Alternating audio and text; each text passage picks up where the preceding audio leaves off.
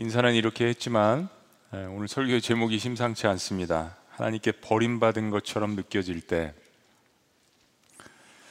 어, 저희들 삶에 그 고난이 찾아올 때 당연히 우리는 하나님을 믿기 때문에 하나님의 이제 도우심을 간구를 합니다. 도와주세요. 어떻게 해야 될지를 모르겠습니다. 어,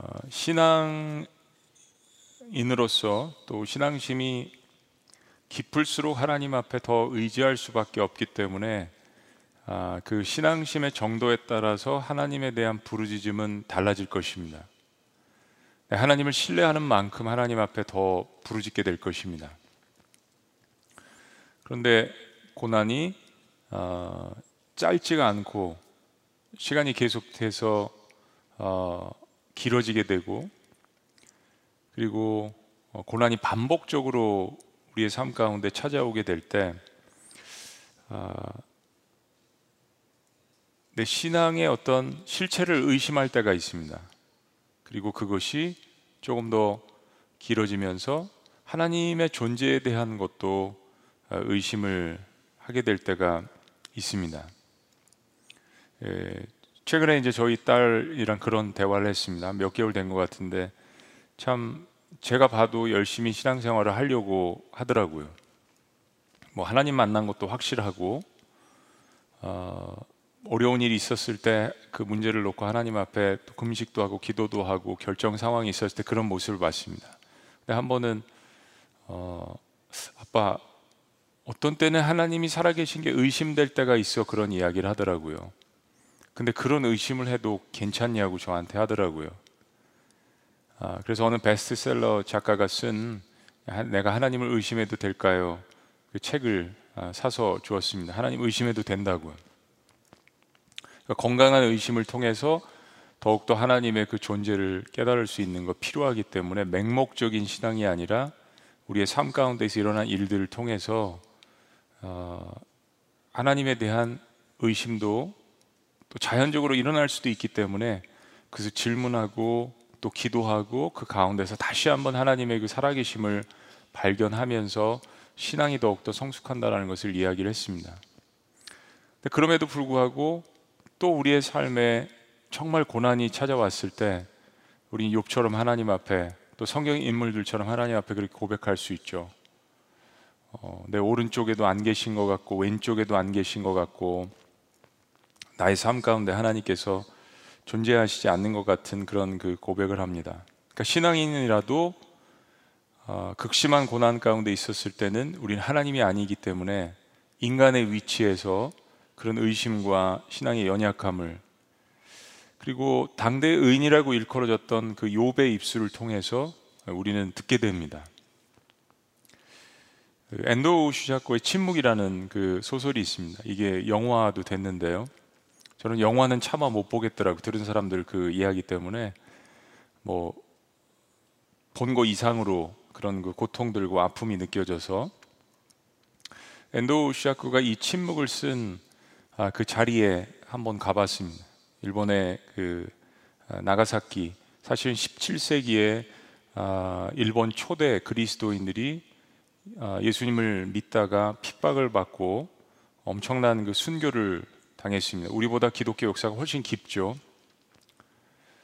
그런 그 시대 상황들을 담아서 이 침묵이라는 소설을 사실 쓰게 됐습니다. 포르투갈 그 예수의 신부인 아, 페라이라라는 신부가 이제 로마 교황청의 명을 받고 어, 일본으로 가서 포교 활동을 합니다. 실제 인물이라기보다는 이 소설에 나오는 인물이죠. 그러다가 이 페라이라 신부가 배교를 했다라는 이 소식이 로마 교황, 청에 전해지게 됩니다.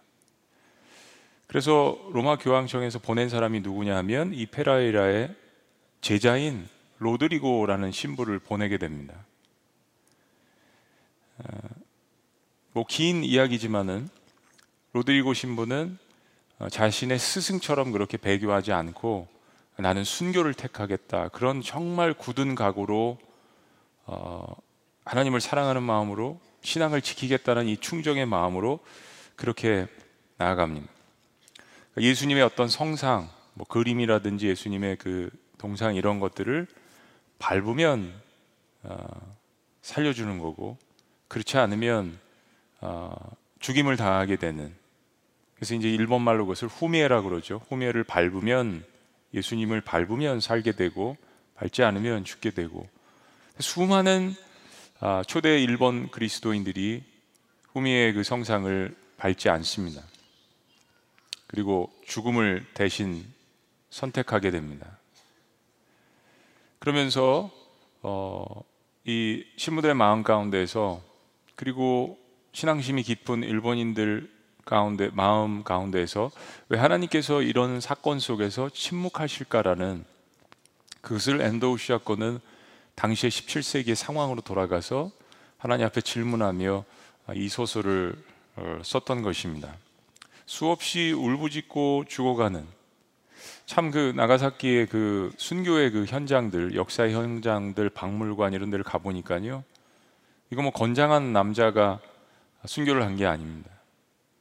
그 당시에 많은 여인들, 그리고 아이들, 노인들, 힘이 연약한 사람들일수록 더 많은 순교를 겪었습니다. 너무 그 현장들을 참 리얼하게 이렇게 잘 해놔서 그 아픔과 고통이 느껴지는 그런 시간들이었습니다. 우리에게 그런 질문들이 있습니다. 하나님, 이런 시간에 하나님은 어디 계십니까? 며칠 전에 그 신문에 그냥 헤드라인 기사만 읽었습니다. 다 읽을 수가 없을 것 같아서 시리아 한 소녀가 쇠사슬에 묶인 채 사망한 그런 기사였습니다. 그럴 때 하나님 어디 계십니까? 우리는 종종 세상에 있는 뉴스와 그리고 우리 개인의 어떤 가족사에 있는 그런 삶, 이런 걸 통해서 질문합니다. 하나님 왜 구해 주시지 않습니까? 오늘 시편 기자도 이렇게 부르짖습니다. 내 하나님이여 내 하나님이 어찌 나를 버리셨나이까? 어찌 나를 멀리하여 돕지 아니하시오며 내 신음 소리를 듣지 아니하시나이까? 내 하나님이여 내가 낮에도 부르짖고 밤에도 잠잠하지 아니하오나 응답하지 아니하시나이다. 이 구절들 다시 보시면 이겁니다. 하나님 버리셨습니까? 멀리 하십니까? 돕지 않으십니까? 듣지 않으십니까? 응답하지 않으십니까? 이 짧은 두 구절에 담겨진 질문입니다. 그러니까 정말 처절한 울부짖음이죠. 기자가 간곡하게 부르짖는 대상은 하나님이십니다. 하나님께 지금 항변하고 하나님께 질문하는 겁니다. 울부짖는 겁니다. 하나님이 나를 버리시고 나를 떠나셨다라는 탄식입니다. 아마 이 시편 22편 이런 말씀들은 여러분이 삶의 상황에 당한 고난만큼 이게 울림이 될 겁니다. 아마 그냥 지금 모든 삶이 everything is okay 그러면 이거 별로 마음에 와닿진 않으실 거예요. 언젠가 문득문득 순간순간 여러분 삶에 이 말씀이 깊이 생각날 때가 있을 것입니다. 그리고 내가 지금 고난 가운데 있지 않더라도 어, 신앙의 성숙도는 공감의 능력이라고 말씀드렸잖아요. 그 아픔들이 나에게 몰려오는 겁니다. 특히 중보기도자는 그렇습니다. 다른 사람들 극률이 여기는 사람은 내 삶의 개인적인 삶에 지금 고통은 없지만 다른 사람들의 그 고통을 짊어지고 있기 때문에 이 말씀이 가슴에 사무치게 와 닿을 것입니다. 자, 그런데 하나님도 나를 버리신 것 같은 느낌이 드는데 두 번째로 이제 우리의 삶 가운데 힘든 거는 뭐냐면 주변에 있는 사람들의 반응입니다. 이게 고난이 한순간이 아니라 계속해서 길어질 때 반복될 때 6절. 나는 벌레요 사람이 아니라. 이건 뭐 욥도 고백을 했지만은 성경에 있는 수많은 고난 당하는 사람들의 특히 시편 기자의 고백은 난 벌레요 사람이 아니라. 아, 사람의 비방거리요 백성의 조롱거리니이다. 나를 보는 자는 다 나를 비웃으며 사람들이 비웃는 것처럼 느껴집니다. 입술을 삐죽거리고 머리를 흔들며 말하되 자 8절 다 같이 읽습니다. 시작. 그가 여호와께 의탁하니 구원하실 걸 그를 기뻐하시니 건지실 건 하나이다. 아마 신앙생활 오래 하신 분들은 이 구절을 읽으시면서 어 이거 어디서 많이 듣던 이야기인데 마음속에 추측을 하셨을 겁니다. 결국 처절한 고통 가운데 찢기고 버림받은 시편 기자가 자신의 아픔을 하나님 앞에 토로해내면서 간절하게 구원을 요청합니다. 하나님 저는 하나님께서 버리신 듯한 이 느낌을 지을 수가 없고 두 번째 주변에 있는 사람들이 저를 이렇게 비웃고 조롱하고 저는 인생에 정말 벌레와 같은 미물과 같이 여겨지는데요. 하면서 이런 기도를 합니다. 11절부터요. 나를 멀리 하지 마옵소서. 환란이 가까우나 도울 자 없나이다. 하나님은 멀리 계신 것 같고 환란은 가까이 있는 것 같고 많은 황소가 나를 에워싸며 바산의 힘센 소들이 나를 둘러쌌으며 내게 그 입을 벌림이 찢으며 부르짖는 사자 같으니이다. 나는 물같이 쏟아졌으며 내 모든 뼈는 어그러졌으며 내 마음은 밀락 같아서 내 속에서 녹았으며 그냥 물같이 쏟아지는 것 같은 인생, 형체가 없는 것 같은 모든 뼈가 어그러지고 마음은 양초같이 녹았다라고 이야기합니다. 이제 어려울 때 마음을 잘 지켜야 되는데 예수님도 그 말씀하셨죠. 누가복음에서 어, Do not lose your heart. 마음을 잃어버리지 말라고요. 잠언 말씀도 어, 우리의 마음을 지키는 것은 성을 지키는 장수보다 낫다라고 이야기를 하셨는데요. 근데 마음이 양초처럼 녹아져 내립니다. 모두 할 수 없는 거죠. 이 환경 가운데서는 마음을 지키지 못하니까요. 15절 내 힘이 말라 질그릇 조각 같고 내 혀가 입천장에 붙었나이다. 주께서 또 나를 죽음의 진토 속에 두셨나이다. 진토는 먼지와 티끌 같은 것입니다. 단순한 벌레가 아니라 이제는 티끌까지 같습니다. 개들이 나를 에워쌌으며 악한 무리가 나를 둘러 내 수족을 찔렀나이다. 내가 내 모든 뼈를 셀 수 있나이다. 그들이 나를 주목하여 보고 내 겉옷을 나누며 속옷을 제비 뽑나이다. 19절 20절이요. 같이 시작. 여호와여 멀리 하지 마옵소서. 나의 힘이시여 속히 나를 도우소서. 내 생명을 칼에서 건지시며 내 유일한 것을 개 세력에서 구하소서. 그래도 시편 기자는 세 번 이상 나의 하나님 그리고 하나님을 그 의지하는 그 기도를 사실 하게 됩니다. 그리고 여러분이 눈치채신 것처럼 오늘 시편 22편은 시편에서 이제 첫 번째 시로 메시아의 시로 불리우는 그런 시입니다. 십자가에서 순환당하신 그 예수님의 그 모습을 묘사하는 것 같은 그리고 예수님도 여기서 한 구절을 가상 칠원해서 사실은 이 말씀이 아, 이루어졌습니다. 자, 우리가 하나님께 버림받았다는 그 느낌을 받았을 때 오늘 시편은 우리에게 어떤 교훈을 줄 수 있을까요? 오늘 말씀을 통해서 네 가지를 나눠보기를 원합니다. 첫째는 하나님은 침묵하실 때는 있지만 부재하신 적은 없습니다. 하나님은 침묵하실 때는 있지만 우리 떠나신 적은 없습니다. 그 사실은 잘 생각해 보시면 악인에게도 마찬가지입니다. 이 세상에 창조주시고 주관자시고 선과 악을 공의로서 다스리시는 하나님은 이 세상을 우리의 삶을 떠나신 적은 없습니다. 침묵하실 때는 있다라는 거죠. 우리의 신앙은 고난이라는 시험대 위에서 진위성이 판가름 납니다. 저도 신앙생활 오래 해보고 목회자로서 살아보니까요, 좋을 때는 신앙이 빛나지 않더라고요. 신앙은 고난이 있을 때에만 진정성이 드러납니다. 그러니까 그동안에 좋았을 때 신앙은 가짜일 수 있습니다. 하나님이 나한테 잘해주니까, 일이 잘 돼가니까요. 그런 세상에 있는 사람들도 다 하는 일입니다. 그러니까 우리가 뭐가 잘 됐을 때 이렇게 하나님 앞에 감사기도 하는 건지 당연한 거잖아요. 그런데 일이 잘 되어지지 않았을 때도 내가 그렇게 하는가 나의 신앙의 패턴을 잘 살펴볼 필요가 있습니다. 이 기복주의 신앙인가 물 떠놓고 성황당에 가서 하는 신앙으로 하나님을 바라보고 내가 신앙생활하는 거 이거는 내 삶 가운데 닥치는 고난과 위기 속에서만 발견할 수 있습니다. 특별히 하나님께서 고난의 시간을 길게 정해 놓으실 때 이게 참 힘든 거죠. 우리는 힘겨워합니다. 더욱이 하나님께서 우리의 탄식에 침묵하실 때, 부르짐에 침묵하실 때 우리는 더욱더 절망합니다. 자, 그런데 우리는 고난 가운데서 하나님의 침묵과 하나님의 부재를 구분할 필요가 있습니다. 이거를 구분을 못하면 우리의 신앙이 망가지게 되고 더 처참해질 수가 있습니다. 하나님은 우리가 고난당할 때 어떤 목적을 위해서 침묵하실 때는 있지만 사실 욥은 몰랐잖아요. 아브라함도 몰랐습니다. 모세도 몰랐습니다. 아무도 그 고난의 시절에 하나님께서 어떤 목적을 갖고 계셨는지 사실은 몰랐죠. 그러나 시간이 지나면서 하나님께서 그 뜻을 조금씩 펼쳐 보이실 때 우리는 아, 그래서 그때 하나님께서 이런 훈련을 나에게 주셨구나 라는 것을 깨닫습니다. 오늘 고난의 한복판에서도 시편 기자는 이런 고백을 합니다. 3절 말씀 다 같이 읽습니다. 시작. 이스라엘의 찬송 중에 계시는 주여 주는 거룩하시니이다.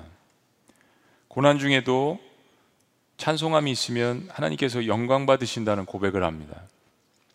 그곳에 함께 계신다는 이야기죠. 고난 당하는 사람의 입술을 세상은 주목하고 있습니다. 주변에 있는 사람들도 주목하고 있습니다. 아니, 뭐 그런 프레셔 때문에 내가 나를 속이고, 어, 거짓말로 하나님을 찬양하고 이것도 이제 온전한 건 아니죠. 근데 하나님 말씀에 순종해서 때로는 감정이 그렇지 않고 환경이 그럴 수도 있지만은 의지적으로 하나님 약속의 말씀에 아, 의지해서 내가 하나님을 찬양하는 것은 하나님께서 받으십니다. 그럴 때가 있죠.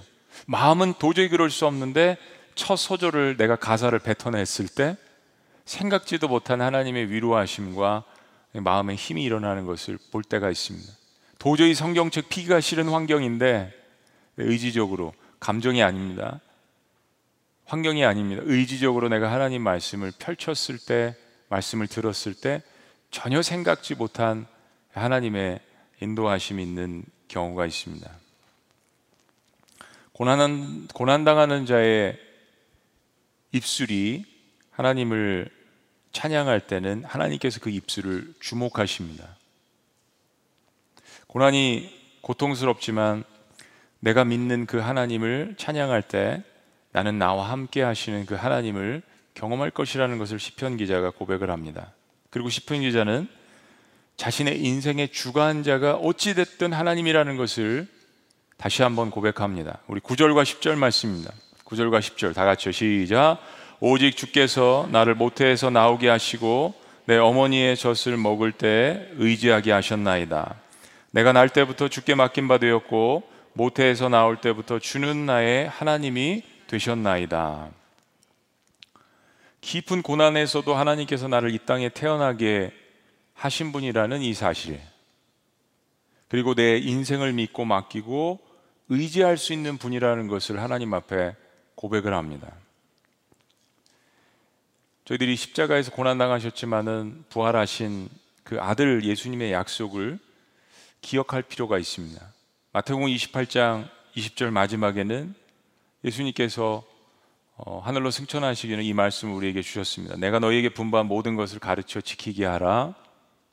볼지어다. 내가 세상 언제까지요?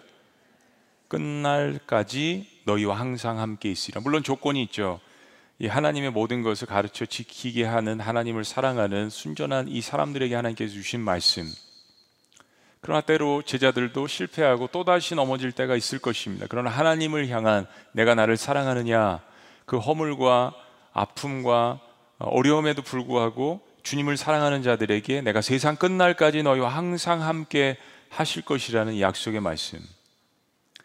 그리고 요한복음 13장 1절에 우리가 늘 기억해야 하는 세족식 가운데 주님께서 주신 이 마음, 6월절 전에 예수께서 자기가 세상을 떠나 아버지께로 돌아가실 때가 이른즉 아시고 자기 사람들을 사랑하시되 끝까지 사랑하시니라. 하나님은 한 번도 우리를 떠나신 적은 없습니다. 침묵하실 때는 있죠. 그래서 우리는 신앙 속에서 고난 가운데서 그 침묵의 의미가 무엇일까 라는 것을 하나님 앞에 묻는 것은 중요합니다. 자, 두 번째, 하나님이 나를 버리신 것처럼 느낄 때 하나님은 고난당한 자를 멸시하지 않으신다는 것입니다. 하나님은 고난당하는 자를 멸시하시지 않습니다. 저는 사실은 이 시편 22편 가운데 이게 제일 은혜가 됐습니다. 하나님은 나를 멸시하지 않으신다. 우리가 하나님께서 고난당하는 자들을 어떻게 생각하시는지를 아는 거 중요합니다. 고난을 당하면 상황과 사람들의 소리에 귀를 기울이게 되어 있죠. 지금 사람들의 소리가 어떤가. 그거에 의해서 내 마음이 무너질 때도 많고 일어날 때도 있는데 고난당한 자를 바라보시는 하나님의 마음이 어떤지를 아는 게 너무 중요합니다. 24절 말씀 다 같이 시작. 그는 곤고한 자의 곤고를 멸시하거나 싫어하지 아니하시며 그의 얼굴을 그에게서 숨기지 아니하시고 그가 울부짖을 때 들으셨도다. 저는 이게 제일 은혜가 되더라고요. 여러분은 어떠신지 모르겠습니다. 현대인의 성경으로 24절은 이렇게 이야기합니다. 그는 어려움을 당한 자들의 고통을 외면하거나 그들을 멸시하지 않으시고 그들이 부르짖을 때 귀를 기울이신다. 사람들은 나를 무시할 수 있고 환경은 나를 가장 어렵게 할 수 있지만 하나님은 고난 당하는 자를 멸시하지 않으신다라고 이야기합니다. 자, 여러분 이 시점에서 제가 한 가지 질문을 드려볼게요.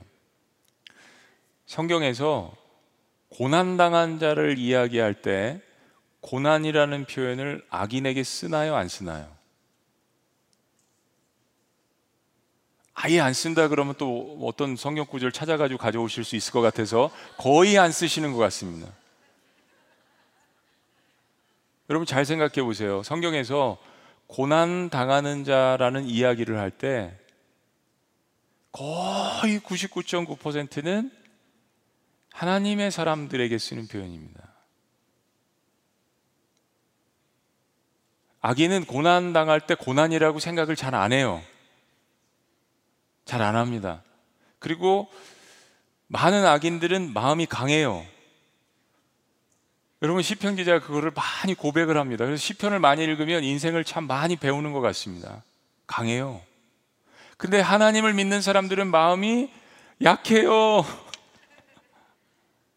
하나님을 믿었기 때문에 마음이 약해지는 순간이 많은 것 같습니다. 정말 그래요. 왜요? 용서해야 되니까.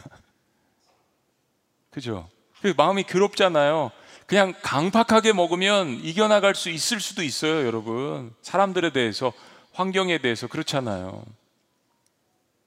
근데 하나님을 믿기 때문에 남자라도 눈물이 더 많아질 수 있고 한 번 더 생각할 수 있고 내가 잘못했나 또 용서해야 되나 화해야 되나 이런 마음들 때문에 마음이 연약해지는 거 그래서 남자들이 예수님 믿기가 쉽지 않은 겁니다. 그래서 그 자존심 때문에 그래서 더 마음이 무너지는 것 같고 더 잘 못 이겨 나가는 것 같고 아, 그러다가 하나님을 정말 만나게 되면 그 부르짖음과 그 눈물의 의미가 얼마나 값진 것인지를 저희들이 깨닫게 되죠. 나의 부족함을 이제 깨닫게 되는 거잖아요. 그런데 이렇게 하나님의 사람들이 예, 고난을 당할 때 주변에 있는 사람들은 입을 삐죽거리고 그 하나님 사랑한다며 그렇게 열심히 예배하고 신앙생활 하는데 왜 하나님께서 너를 버리신 것 같은 이런 환경이 계속해서 반복적으로 또 오랫동안 이룰 수 있느냐라는 이야기를 계속 듣습니다. 그거는 의인인 욥의 친구들이 또 그의 아내가 한 고백들입니다. 이게 성경의 한두 구절이 아니에요. 정말 많은 분량을 할애하면서 욥의 세 친구가 욥을 괴롭힙니다. 그 친한 친구들이 사실은 욥의 친구들은 7일 동안 밤을 새우면서 같이 울어준 친구들입니다. 그냥 친구들이 아니에요.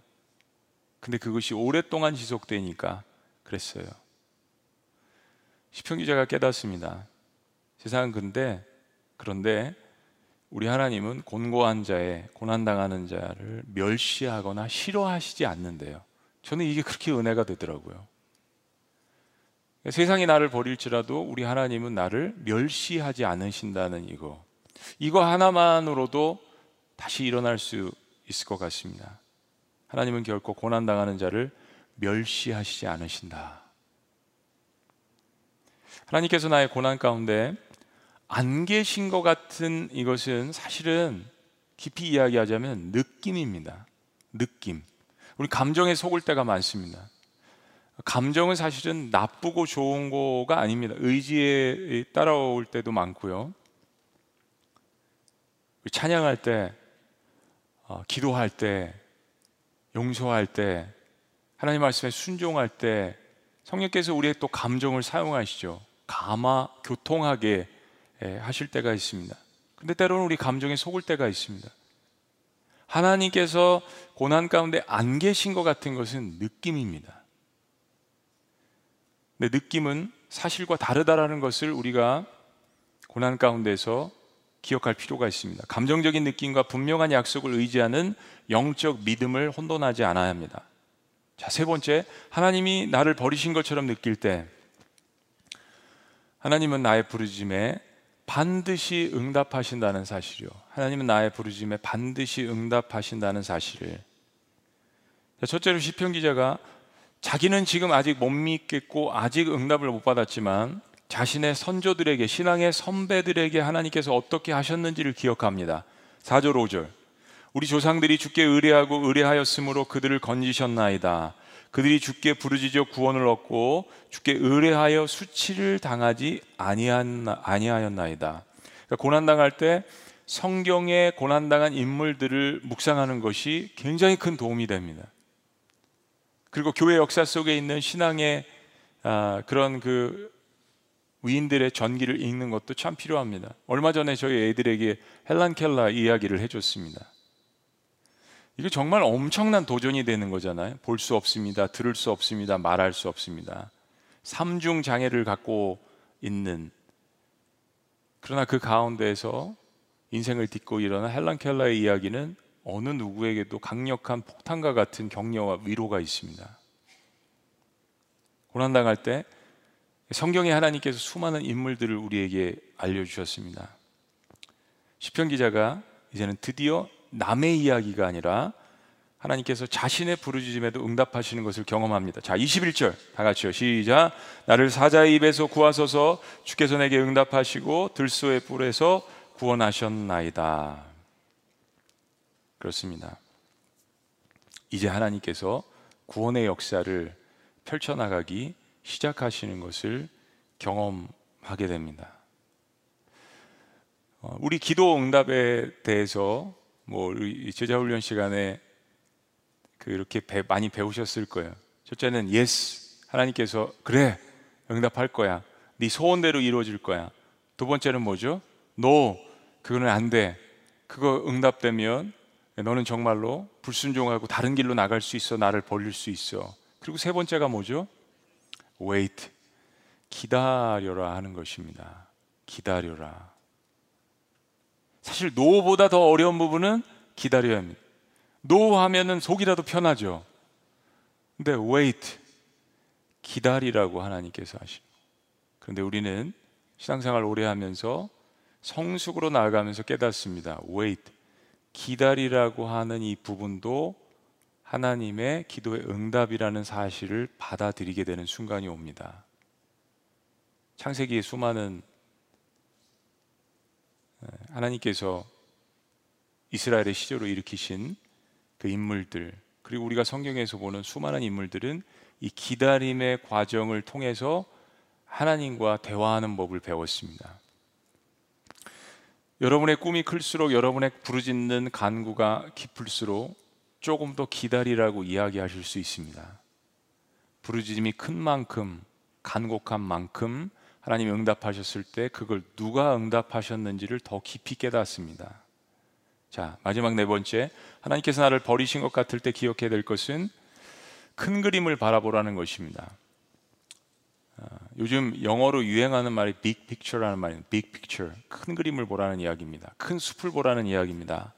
고난 가운데도 본격적으로 찬송을 시작하는 시편 기자가 3절 말씀이 과거로부터 배운 신앙이라면 이 시편 기자가 현재 경험한 그 하나님을 21절부터 시작해서 어, 그가 하나님 왜 나를 버리셨습니까? 라고 부르짖은 만큼 하나님을 찬양합니다. 22절. 내가 주의 이름을 형제에게 선포하고 회중 가운데서 주를 찬송하리이다.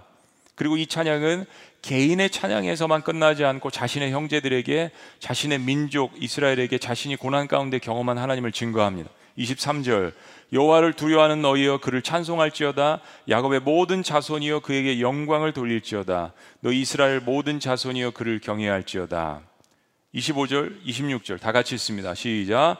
큰 회중 가운데에서 나의 찬송은 주께로부터 온 것이니 주를 경외하는 자 앞에서 나의 서원을 갚으리이다. 겸손한 자는 먹고 배부를 것이며 여호와를 찾는 자는 그를 찬송할 것이라. 너희 마음은 영원히 살지어다. 하나님 앞에 이렇게 고백하는 그 우리의 고난 가운데 고백하는 이 신앙과 찬송은 영원할 것이라고 하나님께서 우리에게 이야기하십니다. 그러니까 하나님께서 고난 가운데 부르짖는 찬송을 얼마나 기뻐하시는지를 저희들이 깨닫게 되는 거죠. 자, 그런데 개인의 간증으로 시작한 이것이 자신의 주변에 있는 형제들에게 이야기하는 데까지 나아간 이 고백이 이제는 모든 민족으로까지 나아가게 되는 비전을 봅니다. 자, 27절. 다 같이요. 시작. 땅의 모든 끝이 여호와를 기억하고 돌아오며 모든 나라의 모든 족속이 주의 앞에 예배하리니. 너무 멋있는 말씀이죠. 땅의 모든 끝이 여호와를 기억하고 정말 시인입니다. 고난 가운데 나오는 시여. 땅의 모든 끝이 여호와를 기억하고 그들이 여호와께로 돌아오는 28절 나라는 여호와의 것이요 여호와는 모든 나라의 주제심이로다 세상의 모든 풍성한 자가 먹고 경배할 것이요 진토 속으로 내려가는 자 곧 자기 영혼을 살리지 못할 자도 다 그 앞에서 절하리로다. 후손이 그를 섬길 것이요 대대의 주를 전할 것이며. 이제는 후손에게까지 이것을 아, 자신의 고난 가운데 배운 이 찬송을 전해줄 것을 결심합니다. 31절 와서 그의 공의를 태어날 백성에게. 아직 태어나지도 않은 나의 후세들에게 전하며 주께서 이를 행하셨다 할 것이로다 그러니까 쉽게 이야기하면 고난 가운데서 나를 구원하신 그 하나님을 내 형제들에게, 내 동포에게, 그리고 모든 민족에게, 그리고 앞으로 태어나지 태어날 나의 후손들에게 하나님께서 나에게 이렇게 하셨다라는 것을 증거하기를 주저하지 않는다라는 이야기죠. 고난 가운데 탄생한 개인적인 시가 선교적인 찬양으로까지 나아가게 됩니다. 그러니까 고난은 우리의 삶 가운데 참 유익이 있는데 내 신앙의 깊이만큼 이것을 활용하고 사용할 수 있는 것입니다. 엄청난 금은 보화가 거기에 담겨져 있는 것입니다. 고난을 통과하면서 내가 거기서 죽을 수도 있고 배가 망신할 수도 있고 고난을 통과하면서 성숙하고 많은 사람들을 살릴 수 있는 이야기가 간증이 복음 증거가 될 수 있다라는 것입니다. 그래서 우리는 고난의 한복판에서 잠시 나올 필요가 있습니다. 큰 그림을 바라보아야 할 때가 있습니다. 그 시편을 잘 보시면 고난에 대한 이야기를 많이 하면서 자연에 대한 이야기도 많이 합니다. 그리고 이 모든 것을 다스리는 분이 하나님이라는 것을 표현하죠.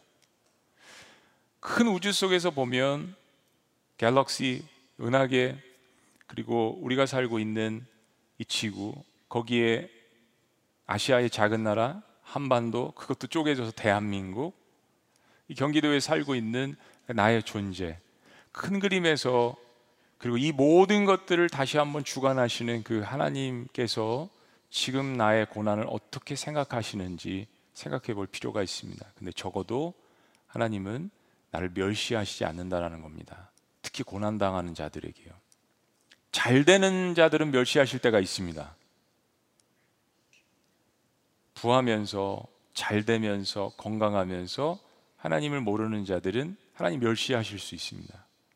그런데 고난당하는 자들을 하나님께서 멸시하지 않으신다. 고난당하는 만큼 은혜가 있으시겠죠.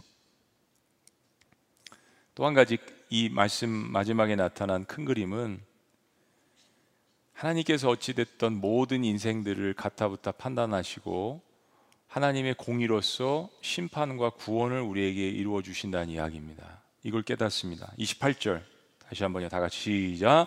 나라는 여호와의 것이요 여호와는 모든 나라의 주제심이로다. 할렐루야. 하나님께서 모든 나라의 왕이시며 모든 나라를 다스리시는 주관자라는 고백을 깊은 고난 가운데 깨닫습니다. 내 인생을 다스리시는 하나님께서 나의 형제도 나의 조국도 모든 민족도 다가올 세대도 다스리신다. 엄청난 고백을 깊은 고난 가운데 합니다. 어떤 고난입니까? 하나님께서 나를 버리셨다라는 그 느낌을 체험할 때 이 놀라운 찬양이 태어나게 됩니다. 그리고 31절은 그분을 공의의 하나님이라고 이야기하십니다. 공의. 하나님의 거룩과 하나님의 의로 우리 공평하게 다스린다는 이야기입니다. 오늘 시편은 메시아의 순환시라고 말씀드렸습니다.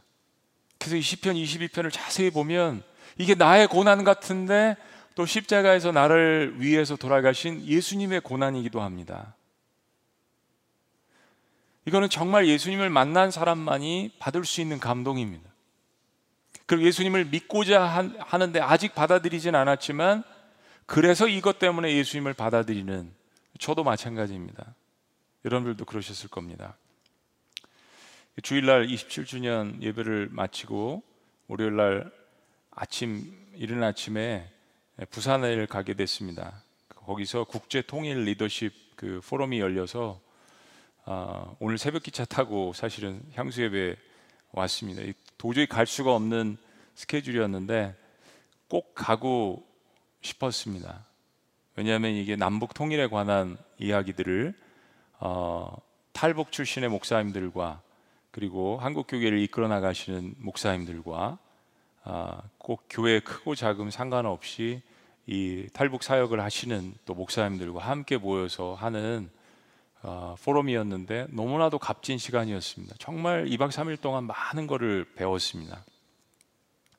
첫 번째 설교 시간에 아, 그 소망교회 전에 목회하셨던 김지철 목사님께서 말씀을 주셨었는데 모든 시간이 다 은혜로운 시간이었고요. 제가 강의한 건 없고 저는 말씀을 풍성하게 얻는 그런 시간이었는데요. 그 탄식에 대한 그 설교를 하셨습니다. 탄식, 부르짖음. 뭐 여러분 추측하시는 것처럼 우리 북한에 있는 아, 우리 동포들의 탄식, 부르짖음, 특별히 그곳에 있는 지하교회 그리스도인들의 이 부르짖음 얼마나 오래됐을까요? After generation, generation 지금 70년이 넘었잖아요. 1945년에 분단이 됐으니까 70년이 훨씬 넘었습니다. 언제 하나님께서 우리에게 통일을 주실까? 우리는 참 많은 기도를 하면서 오랫동안 기다립니다. 그 탄식의 시간은 1년도 아니고 2년도 아니고 10년도 아니고 30년, 40년, 2000년이 지나면서 우리는 그 탄식의 소리를 조금씩 줄어들고 있다라는 것을 느끼고 있습니다. 그리고 우리 젊은 세대들은 이제는 각자의 체제를 인정하면서 통일보다는 그냥 이렇게 가는 것이 좋지 않겠냐라는 이야기들도 사실은 많이 나오고 있습니다. 그 목사님께서 이런 이야기를 하셨는데 제 마음에 참 와닿습니다. 미래가 없는 탄식, 미래가 없는 부르짖음. 그러니까 탄식은 막 하는데 미래는 없는 겁니다. 또 하나는 반대적으로 부르짖음이 없는 미래. 이거는 뭘 이야기하냐면 미래가 그냥 올 것이라고 막연하게 생각하는데 거기에 대한 부르짖음과 눈물의 기도, 탄식이 없는 것 이것 또한 허상이고 우리의 신앙을 망가뜨리게 하는 것 아니겠습니까? 출애굽기 2장 23절, 24절, 25절 보면 이런 말씀이 있습니다. 여러 해 후에 애국 왕은 죽었고 이스라엘 자손은 고된 노동으로 말미암아 탄식하며 부르짖으니 그 고된 노동으로 말미암아 부르짖는 소리가 뭐라고요? 하나님께 상달된지라. 오랫동안 부르짖었죠. 어, 언제 어, 이집트의 애굽 왕이 바로가 어, 요셉을 기억하지 못한 왕이었는지는 모르겠습니다. 뭐 430년 동안 계속 종살이를 한 건 아니고요. 요셉을 기억하는 왕들도 있었겠죠. 근데 그 시간이 짧지는 않았을 것입니다. 근데 그들의 부르짖는 소리가 한 마음으로 함께 담겨져서 부르짖는 소리가 하나님께 상달된지라. 우리의 기도라는 것도요, 우리의 고난의 울부짖음이라는 것도요, 하나님께 상달됩니다. 때와 시간을 하나님께서 정하시는 거죠. 또 우리의 믿음에 달려 있기도 합니다. 24절. 하나님이 그들의 고통 소리를 들으시고 하나님이 아브라함과 이삭과 야곱에게 세운 그의 언약을 뭐라고요? 기억하사. 아니 하나님이 뭐 IQ가 안 좋으셔서 기억하신 거예요? 아니잖아요. 여러분의 울부짖는 소리와 부르짖음과 탄식은 하나님 마음을 울릴 수 있는 것입니다. 하나님은 그 약속을 우리에게 주신 분이에요. 그 하나님의 마음을 울릴 수 있고 하늘문을 여는 기도를 할 수 있는 것은 하나님의 자녀들이 부르짖는 그 믿음의 분량입니다. 그 언약을 기억하사 그 소리를 들으시고 소리가 하나님께 상달된지라 한 번도 아니고 계속해서 이 말씀이 반복됩니다. 그리고 25절 다 같이 읽습니다. 시작. 하나님이 이스라엘 자손을 돌보셨고 하나님이 그들을 기억하셨더라. 하나님이 머리가 안 좋으셔서 일이 너무 바쁘셔서 브레인의 캐퍼서리가 부족해서 기억을 못 하신 것이 아니라 이스라엘 백성들의 부르짖음이 덜했겠죠. 노예 상태가 만족스러웠겠죠. 모든 것이 잘 된다라고 생각해서 부르짖지 않을 수 있죠. 과거를 기억하지 못하고 이제는 더 이상 남북 통일을 위해서 기도하지 않고 연약한 자들을 위해서 기도하지 않는 탄식이 없기 때문에 하나님께서 그 기도를 응답하지 않으실 수도 있는 거죠. 인간도 탄식하는데 하나님도 탄식하신다라는 것을 우리 또한 기억해야 합니다. 우리가 울부짖을 때 우리는 그 소리 잘 기억 못하는 것 같아요. 창세기 6장 5절 6절은 이렇게 이야기합니다. 여호와께 사람의 죄악이 세상에 가득함과 그의 마음으로 생각하는 모든 계획이 항상 악할 뿐임을 보시고 땅에 사람 지으셨음을 한탄하사 마음에 근심하시고 한탄은 탄식입니다. 하나님의 부르짖음.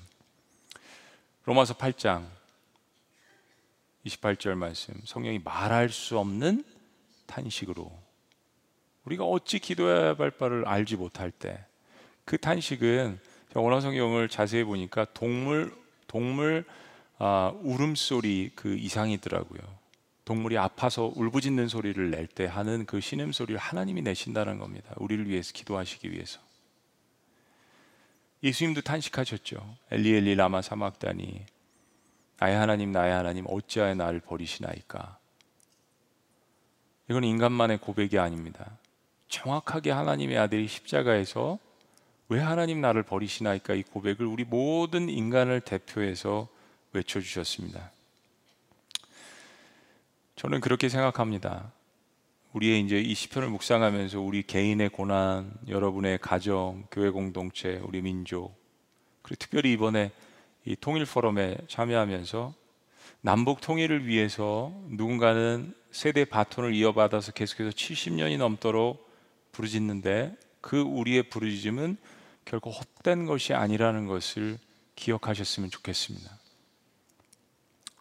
오늘도 마찬가지고 여러분의 개인의 고난 가운데 부르짖는 부르짖음도 마찬가지입니다. 고난 가운데 부르짖는 여러분의 기도, 탄식은 결코 헛된 것이 아닙니다. 헛된 것이 아닙니다.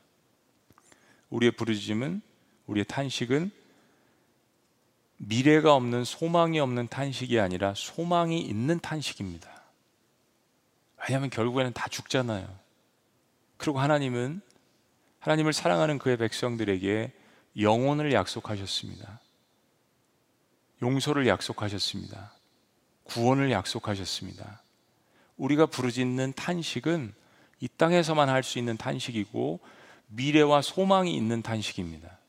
여러분 소망이 없는 탄식은 얼마나 괴로운 거겠어요.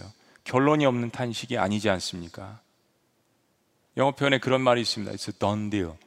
done deal. 이미 결론이 정해져 있습니다. 우리 이 땅에서 우리가 고통받고 육신적으로 한계적인 상황 가운데서 우리가 부르짖는 탄식이지 사실은 그 탄식의 끝에는 분명한 소망과 구원과 치유하심과 회복이 놀라운 영광 가운데 여러분들에게 있다는 것을 기억하시기를 주의 이름으로 축복합니다.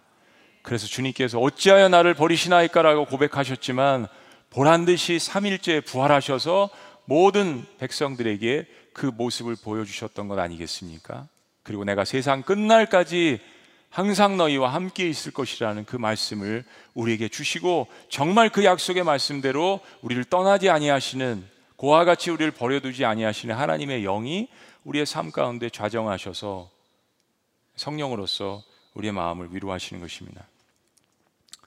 엔도 시아코의 이 침묵이라는 참 어려운 저한테는 어려운 책인데요. 이 책의 마지막에 이 페라이라라는 배교를 했던 어, 이 스승 신부를 이해하지 못하는 제자가 로드리고 신부가 와서 고민하고 하나님의 침묵에 대해서 이런 내면의 이제 감정들을 이 소설에서 쓰게 되는데 마지막에 결국은 로드리고가 로드리고 신부도 이 후미에라는 성상을 밟게 됩니다. 왜냐하면 이거를 자기가 밟게 밟지 않으면 다른 그 일본 초대교인들이 죽게 되는 겁니다. 굉장한 아이러니죠. 너 이거 밟어. 그럼 다른 사람들이 살 수 있어. 근데 예수님을 밟아야 다른 사람들이 살 수 있는 겁니다. 굉장한 마음 가운데 갈등과 고민과 어려움 속에서 결국은 이 성상을 밟게 됩니다. 그리고 그때 마음 가운데 앤도우 슈자크가 쓴 거예요. 뭐 성경도 아니고 실제 일어났던 그 실화라기보다는 그 당시의 상황을 이렇게 한번 소설로 재현을 한 거죠. 그때 하나님의 이런 음성을 듣습니다. 밟아라. 내 발에 아픔을 내가 잘 알고 있느냐. 사실 발이 아픈 게 아니라 주님의 그 성상을 밟는 이 마음이 아픈 거죠. 근데 내가 그 아픔을 이해하노라 밟아라. 나는 예수님 말씀하시는 게 들려왔다라는 거예요. 나는 세상에 태어나서 너희들의 아픔을 나누기 위해서 십자가를 짊어진 것이다. 그리고 이 후미에를 밟고 양심의 가책을 받고 절망하는 이 로드리고 신부에게 사실은 전에 배교를 했던 일본 사람 신자 키치치로가 찾아와서 용서를 구합니다. 그 괴로워하는 로드리고 신부가 괴로워하는 이 모습을 보고 일본 신자가 찾아와서 전에 배교를 했었는데 그 모습을 보고 너무 괴로워하는 거예요. 우리 때문에 그거를 밟은 것 같아서 너무 미안해서. 근데 그때 또다시 이런 예수님의 음성이 들려옵니다. 나는 침묵하고 있었던 것이 아니다. 나는 너희들과 함께 고통을 나누고 있었던 것이다. 그리고 그 음성을 통해서 이 로드리고 신부는 자신의 스승인 페라라 신부가 왜 그 성상을 밟게 됐는지 이해했다라는 그런 이야기입니다. 이거 참 역설적인 이야기죠. 우리가 생각하지 못했던 아, 이 순교와 그리고 배교의 순간에 우리의 신앙 가운데서 어떤 마음의 이런 고통들과 그리고 고민들이 일어나는지를 이야기했습니다. 신앙을 지킨다는 것은 결코 쉬운 일도 아니고 어려운 일도 아닙니다. 그런데 우리가 나를 위해서 십자가에 돌아가신 그 예수님만 온전히 바라보게 된다면 그러한 그 순교의 순간에 신앙의 결정의 순간에 하나님께서 우리에게 힘을 부어 주신다라는 것을 내 힘이 아니라 우리 안에 계신 성령께서 그 능력을 주신다라는 것을 나가사키 이 순교의 현장에 가서 많은 증언들과 고백들을 통해서 보게 됐습니다. 이거는 17세기에 있었던 이야기만이 아니라 오늘 우리 의 삶의 현실의 이야기에서도 마찬가지라고 생각합니다. 여러분의 고난이 깊은 만큼 사실은 하나님은 침묵하시는 것이 아니라 가장 가까이 여러분 곁에서 그리고 여러분 안에서 같이 함께 울고 계십니다. 그리고 같이 여러분과 웃으실 겁니다. 기도하시겠습니다.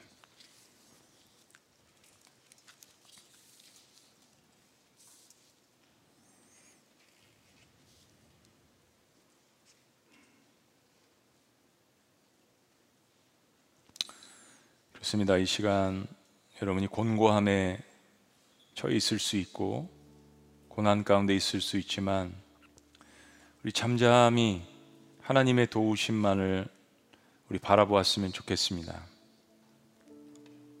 하나님만이 나의 반석이시고 나의 구원이시고 오직 주님만이 나의 산성이시라는 이 고백. 하나님, 아, 우리 성도님들 가운데에서 고난의 시간이 길고 또 너무 반복적이고 육신적으로, 경제적으로, 정신적으로, 영적으로 숱한 영적 전쟁의 한복판에 있는 하나님의 백성들을 주님께서 기억하시고 결코 우리를 떠나시지 않고 어, 우리의 삶 중심 한복판에서 나와 함께 하신다는 이 말씀을 저희들이 기억할 수 있도록 인도하여 주시옵소서. 침묵하시는 것이 아니라 나의 고통을 함께 짊어지고 계시는 골고다로 향하시는 힘겹게 그 십자가 사실은 내가 인생 가운데 짊어져야 할 십자가를 이미 대신 지고 가신 그 예수님을 바라보며 격려와 위로와 탄식이 있는 소망이 될 수 있도록 미래가 있는 소망이 될 수 있도록 그 하나님만을 바라볼 수 있도록 하나님의 백성들을 위로하시고 격려하시고 더욱더 함께하여 주시옵소서 예수님의 이름으로 기도합니다. 아멘. 우리 자리에서 다 같이 일어나셔서 주신 말씀 생각하며 나의 영혼이 잠잠히 하나님만 바라며 나의 구원이 그에게서 나는도다. 우리 기도하는 마음으로 주님 앞에 우리 고백합니다.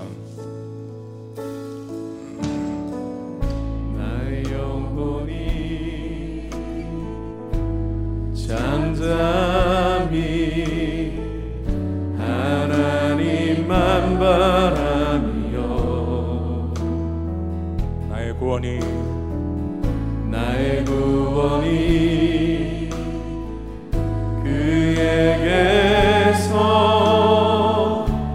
나는 도다 네, 나의 영혼아 고백합니다.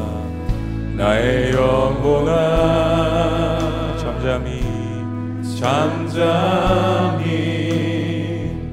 하나님만 바라라. 나의 소망이 나의 소망이 저에게서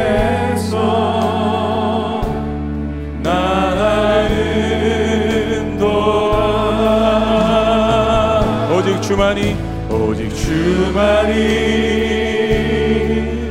나의 반석 나의 구원이시니. 오직 주만이 오직 주만이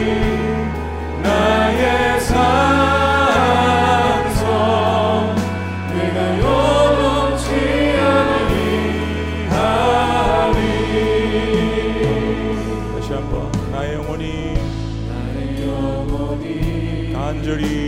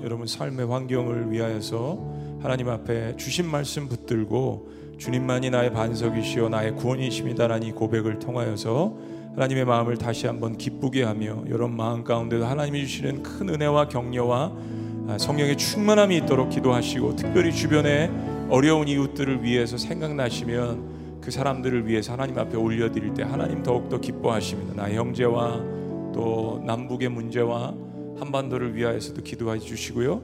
마지막으로 우리 이용부의 성도님 7시간 걸쳐서 뇌동맥 개두 수술을 내일 하십니다. 하나님의 치료하심과 회복의 역사가 있게 하여 주시옵소서. 한명 성도님 심혈관 수- 시술을 6월 3일 날 도- 동시에 내일 하십니다. 치료받고 온전히 회복되는 은혜가 있게 하여 주시옵소서. 김선영 오매님 대장암 수술 금요일에 하시는데 수술 과정에 하나님의 세밀한 손길로 완치되게 하여 주시옵소서. 윤영석 성도님 2017년 뇌출혈 의식을 잃고 수술도 어렵고 너무나도 힘든 어, 상황 가운데 있습니다. 하나님께서 함께 하셔서 그의 마음 가운데 아, 영어, 성령의 충만함과 하나님의 그 치료하시는 역사를 경험할 수 있도록 우리 네 분도 주님 앞에 올려드리며 몇 가지 기도 제목들 우리 주여 한번 부르시고 주님 앞에 고백하며 부르짖습니다 주여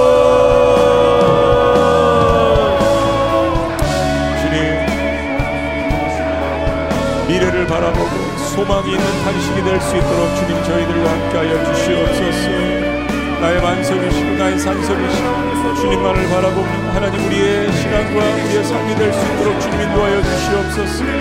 하나님 우리 성도님 우리 한명 성도님 김성현 성도님 유현 성도님을 하나님 앞에 올려드립니다 그 수술과 치료의 모든 회복 과정 가운데 하나님 함께하여 주시며 그들의 마음이 밀랍처럼 녹아내리지 않도록 인도하여 주시고 하나님께서 마음을 지켜주시고 내가 너와 함께합니다. 이 하나님의 한 말씀을 통하여서 영과 육이 강건해 줄수 있도록 주님 인도하여 주시옵소서. 남북한을 위해서 기도합니다. 한반도를 위해서 기도합니다. 북한에 있는 우리의 동포들을 주님께서 불쌍히 여겨주시고 긍휼히 여겨주시옵소서. 민족을 향하여서 이웃을 위한 탄식이 우리의 마음 가운데 있도록 인도하여 주시옵소서. 아버지의 마음으로 기도하게 하여 주시고 예수님께서 십자가에 외친 그 외치심은 대로 기도할 수 있는 저희가 될 수 있도록 인도하여 주시옵소서. 긍휼의 마음을 가질 수 있도록 인도하여 주시옵소서. 중보자의 마음을 가질 수 있도록 인도하여 주시옵소서. 주님!